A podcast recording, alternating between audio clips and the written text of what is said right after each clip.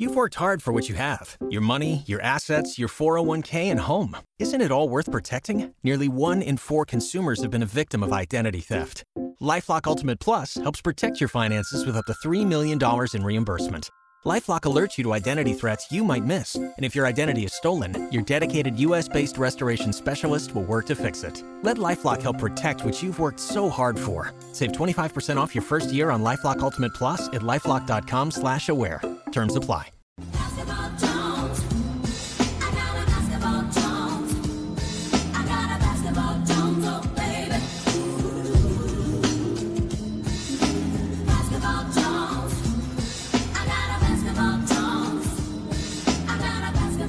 And now, the only cure for our basketball Jones.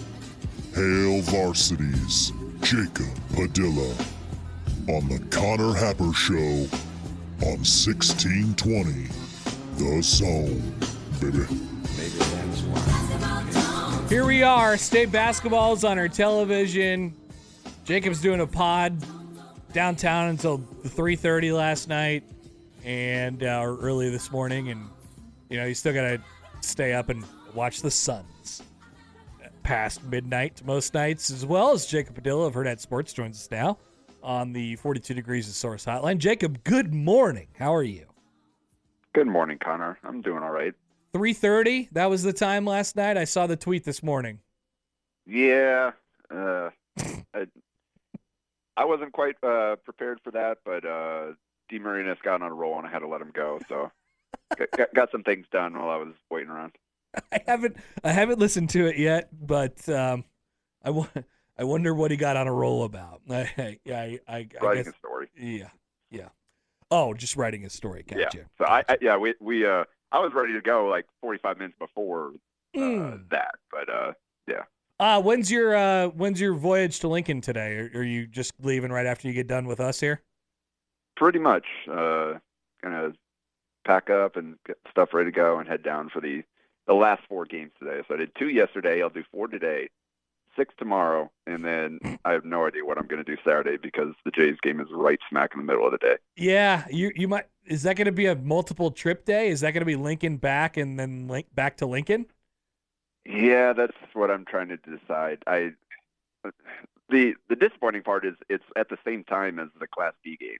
So um, I really uh, potentially Britt Prince going four for four. Won't be able to be there. I was there for the last three, so Mm. that's that's disappointing. But I'll, I'll probably try to make it back for the Class A game at least. I don't know if I'll go down in the morning. Well, I I do have some good news for you. Uh, Minden is currently leading Bridgeport in Class C1 over at the Devaney Center. I'm sure you were wondering. Oh no. Uh, oh no or oh yes, I'm not sure. It- It's hard to tell. no, I, honestly, uh, I I know Olivia Loomis Godel on uh, on Bridgeport, uh, and obviously they're undefeated at this point. So Obviously. um, you, you you said it right. Talk to your- I didn't we say that they were undefeated. we said it earlier, Yeah, oh, okay. but they're the four seed. Yeah. Obviously, they're undefeated. Yeah, you, you, well, it's obvious because you said it. Because everybody that's listening now, I'm sure, listens to the entire show. That's right. Obviously, obviously, everyone listens to the entire show, and obviously, Bridgeport is undefeated. That's why it's Padilla time because these things are obvious to us. All right, uh, let's go back to to last night where uh, Seton Hall. I don't know what they're doing, Jacob. I I'm I'll speculate that uh, they're trying to they're trying to save their net ranking by not getting absolutely run out of the building last night, pressing against you know Creighton's like ninth, tenth, eleventh guys off the bench, um, down by twenty plus last night in the last like three or four minutes of the game. I I did not expect that from Seton Hall. That that that was a team that really didn't do much right, and um, you know was seemed sort of uninspired in that one too. Yeah, they shaved off all of four points in the final three minutes uh, through that method. So, Yep. good work, guys. Um, yeah, it was. I think I was just impressed with Creighton's level of execution and how disruptive they were. Um, they, uh, I mean, season high steals, tied season high for forced turnovers. They were um, really just locked into forcing Seton Hall into shots that Creighton wanted them to take. I mean, this is one of the better splits that you'll see in terms of shots Creighton wanted and shots Creighton wanted their opponent to take. Um, and they just continued to execute throughout the game. I mean, uh, Greg McDermott really highlighted Stephen Ashworth's defense on Al-Amir Dawes, making sure he doesn't get clean three-point attempts. Um, takes over six a game. He got one off last night, and that really was the difference in the game because, like, you look at the paint and free throws, complete wash. It was uh, even. Uh, I think what 42 apiece. Uh, the difference was Creighton took 32 threes and Seton Hall took nine, and that equaled to plus 33 from the three-point line. Not going to do it. Not going to do it. no.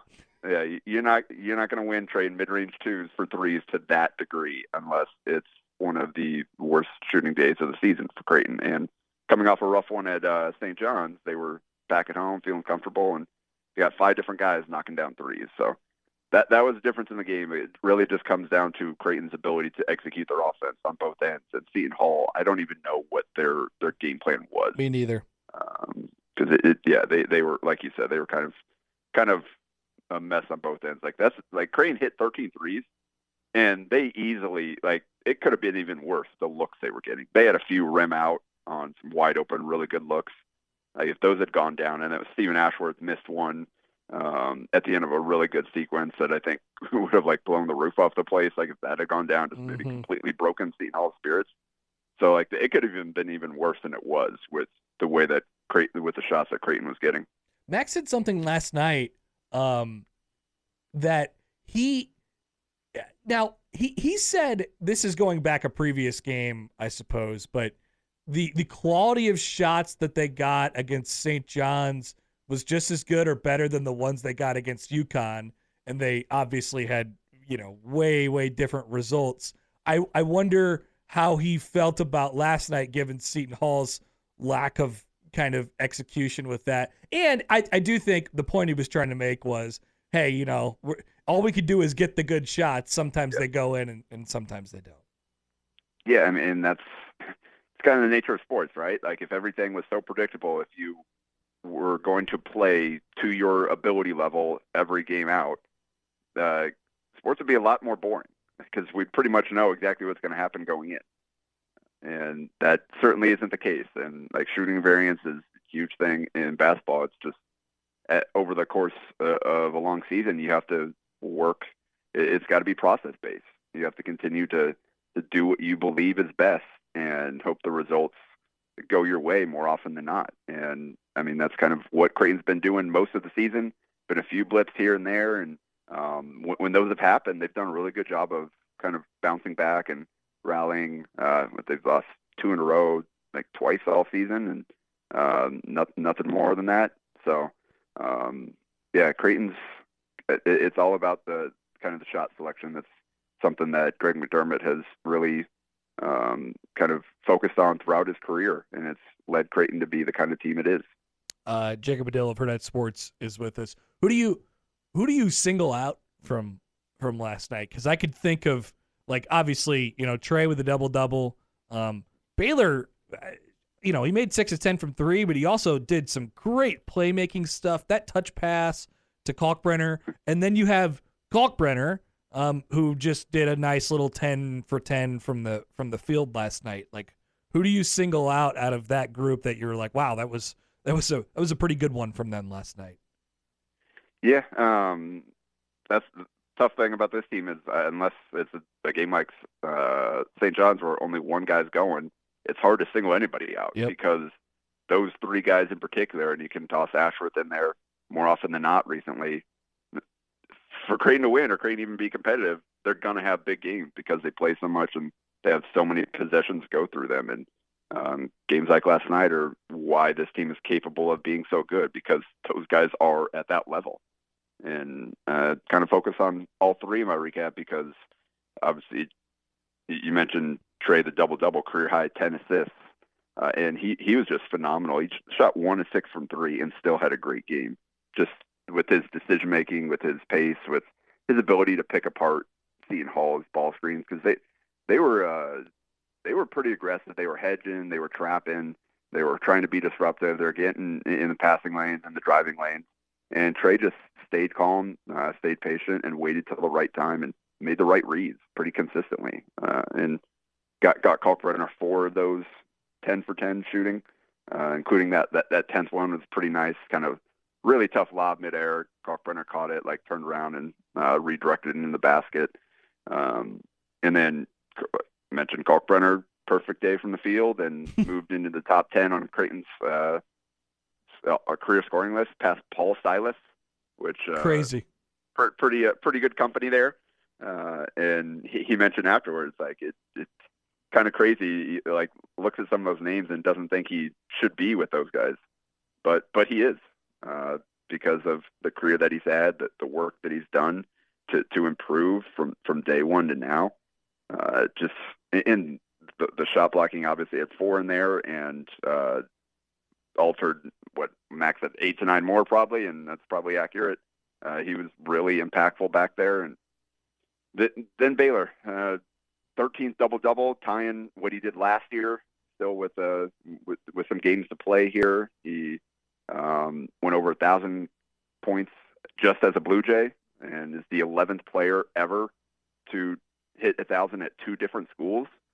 And the fact that he's done it in less than two seasons uh, is pretty remarkable. Um, He had some great hustle plays last night, man. oh. Even the one, well, One even the one where he where he rolled on the floor and got called for the travel. Yeah, he, yeah, he, uh, I mean that, that that's how you could tell that guys were fired up last night. They had multiple guys hitting the floor and winning loose balls and ripping them away. Jasen Green's offensive rebound that led to Stevens three uh, at the end of kind of that during during that 11-0 run they had. Um, and then yeah, Baylor. There's the one in the second half where he like sprinted from the wing and like jumped on a dude's back to rip the ball away Yep. and like bounced off him. And then they missed a shot and he went in there flying again and the ball didn't go his way. But it was like, geez, dude, calm down. Don't hurt yourself. um, Well, But- and then he tried to he tried to yam on the guy, and you Yeah. know I thought he was dead for a second. So yeah. yeah, I I think he probably got whacked in the face uh, just based on his reaction. It was on the far end from us, so we couldn't quite see it. But uh, Eric Francis got a pretty good picture of him uh, going for it. And it's like, yeah, he uh, he he wanted to dunk all over that dude's head. Uh, and you can tell it it. It's just a picture. You can tell everyone you made it. You know, you can tell everyone you got it. That- yeah, kind, of like that Emmett Johnson uh, over uh, yeah. Rhule, right? There you go. Exactly. we were talking about this. I guess we've been talking about it for the last couple of days, um, as we as we sort of gear up for the postseason and think about some of these teams, um, and and how they've ended their seasons, but what they were like during them. These these three, the three that we've mentioned all year, Trey Baylor, Kalkbrenner, um, I, you'd be a good person to ask who who out of if you took three from another Creighton team, who would they like definitively lose to? Because I think Uh. my answer is nobody. that's that's probably right. Just in terms of like how well rounded and complete these guys are, 'cause, um, so like like Doug, obviously, you, you put him on his own, and then so Yeah, uh, Wragge and Gibbs Gibbs would probably be that trio there. Yeah, Um, I mean that Doug can win you that by himself, and uh, True. and you got Doug and Ethan out there that makes it tough for Kalkbrenner, just in terms of what he does defensively. Like who who are you putting Ryan on there, and how how can uh, how can you have him in position to help if those are the guys that he's out there with? Um, obviously, we're, we're talking trios here, so it's like hard to compare exactly. Uh, right. But, then you could you could yeah. do like a fourth two, like if you threw in Ashworth and then you threw in Yeah. like Manigat from that team. uh, why don't we care, uh, compare five to five? Like that's how they play, right, Connor? I guess I, it is basketball after all. So basically, we're saying what's uh, what team would you take over this one? Yeah, I Um, guess I am asking that question. Which team would you take, this one or, or the Doug team? Again, that matchup problem worries me just in terms of putting five shooters out there and how how are you how are you going to maximize Kalkbrenner defensively uh, against that group? That's true. Uh, but I, so I, I think I'd probably say that this group wins more often, like if we're going a series, but um, Doug's team, uh, Doug's obviously good enough to win. And again, with, with Wragge- Wragge's on a heater on, on top of what Doug's doing, like those guys can beat anybody but Baylor, probably. Um, so yeah, it's just the, the fact that Creighton has put together another team like this. Um, we talked about the, the the Mo Watson team that whose run was ended prematurely. How good that team was. 1920. Um, yeah. Uh, yeah, that, yeah, that was the next one was again winning the Big East title, and obviously the that season also cut short for multiple reasons. Um, and then now this group again, like just the fact that they continue to put together these these groups that are capable of these kind of runs and playing as well as anybody in the country, testament to uh, Greg McDermott and the program that he's built. It's in several different eras now, and each team plays very differently, but they still find a way to have success and ultimately can like you, still got the kind of the let it fly brand throughout Yep. but each of these teams embraces it differently and kind of um, ha- has their own unique style and that's been fun to watch Oh, we were making this point too earlier. Like I, I just they they always get better throughout the year too. I mean, it's it's not that long ago we were thinking, man, I just don't know. Do they, you know, do they have that that edge? Um, what's going to happen with point guard play? And it just kind of has been a a steady climb. And they've this group has been about as good as they are right now, with maybe a couple blips on the radar since I don't know last week of January, probably when you go back, maybe go back to that triple overtime first Seton Hall game, um, which is about the midway mark of the season. But how many times have we looked back and we thought, man, I, I think they're playing just aside from the injury seasons with either Watson or Krampelj or whatever, where they're playing their best, like literally right now when it goes into Padilla time. yep and uh, they're they're up to they're 12 at uh, KenPom they are um, what are they 12 in the net as well. Um, they're in position to to give themselves a chance to make another really memorable run here. And it it's wasn't looking like that. So basically they're they're in position or close to what we thought they could be heading into the year. Yep. um, when mid-season it wasn't feeling that way. Uh, obviously they, they lost the, the three of four stretch there went 0 and 2 to start league play and um, then you're thinking oh wh- what is this team? Um, but yeah it's I think the valuable lesson is again you, you can probably trust in Greg McDermott's teams to get better uh, throughout the season and um, they they make pretty good decisions with the players they choose to bring in to the program and to plug into to spots and Stephen Ashworth took some time to adjust, and I think that's in general when you're evaluating college basketball with the uh, proliferation of impact transfers at so many teams. I think it's never going to be wise to judge a team completely off the first half of the season. You got to wait to see everybody kind of settle in, and Creighton has certainly settled in over the second half here, and now kind of everything uh, is in front of them, all their goals. Um, so Marquette's up on Saturday. Uh, obviously, you know these two teams have played um, a lot of fun games over the years. And Creighton was like we've talked about a very different team on December 30th um, when they played up there. And Marquette might be a little bit different. We don't know the status of Tyler Kolek for Saturday. I guess what are we what are we looking at for uh, Saturday afternoon, Senior Day? Yeah, that's it's so hard to know what to think about this game now because of the the Kolek oblique strain situation. Hadn't haven't seen anything about how serious that they might think it is, uh, or what his status could be. Um, I, I think heading into it is a huge game, a huge opportunity, uh, chance to add another blue chip win to your resume. Um, they've got UConn now to go with that Alabama win. Uh, Marquette's 11 in the net, um, 11 in KenPom as well.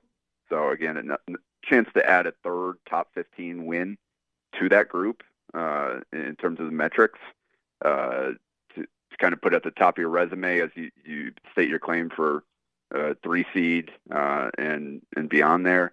And feel great about the way that you're playing going in, avenge a loss from earlier in the season. Uh, and now it's, it's like I don't even know how you prepare for that game because of what Kolek means to them. Yep. And they don't. Uh, Matt mentioned this on the pod. They don't really have another point guard. Like uh, Oso Ighodaro, their center, is their other playmaker, Mm. and they they run stuff through him. So like if Kolek Kolek's not available at all, like that's that's a huge blow and that completely changes um, the the look of that game. So I don't really know what to think about now, outside of it's the the last chance to see Baylor Scheierman play in a Creighton jersey, potentially last chance for Trey Alexander and and Ryan Kalkbrenner. Uh, I, think the fans will probably uh, show up to uh, to show their respect and appreciation for what those guys have, have done in Blue Jay jerseys.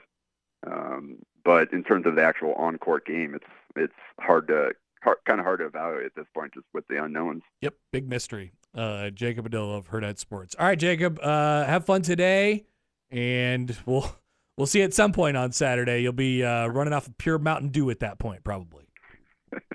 Uh, yes, sir. I'll uh, sh- should be fun. Uh, if not a little tiring. Thanks, dude. See ya. Bye. Jacob Padilla heard at Sports. Obviously.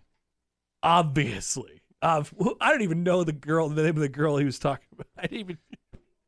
He just he could have said anything. Yeah. It was like, yeah, obviously, what's her name on Bridgeport? I'm just gonna say a girl's first name and make up a last name, and they're not gonna know those two dum dums. And he's Hey. right. By the way, uh, one more thing that on on Creighton that we didn't um, get to with Jacob there, like we talked a little bit about how they got how they've gotten better throughout the year. Um, you know, remember what the main talking point was? Even when they were having that, you know, some success there after they lost those first two conference games, right? They beat Georgetown, Providence, DePaul, St. John's. But we're thinking during that time, and it was especially exacerbated in the uh, Seton Hall game, the first Seton Hall game, the triple overtime game. The bench is the bench going to be able to help us? Can Ryan Kalkbrenner play 75 minutes a game? Can Baylor Scheierman do that? You know, like remember that whole stretch where Baylor never came off the court for like four games?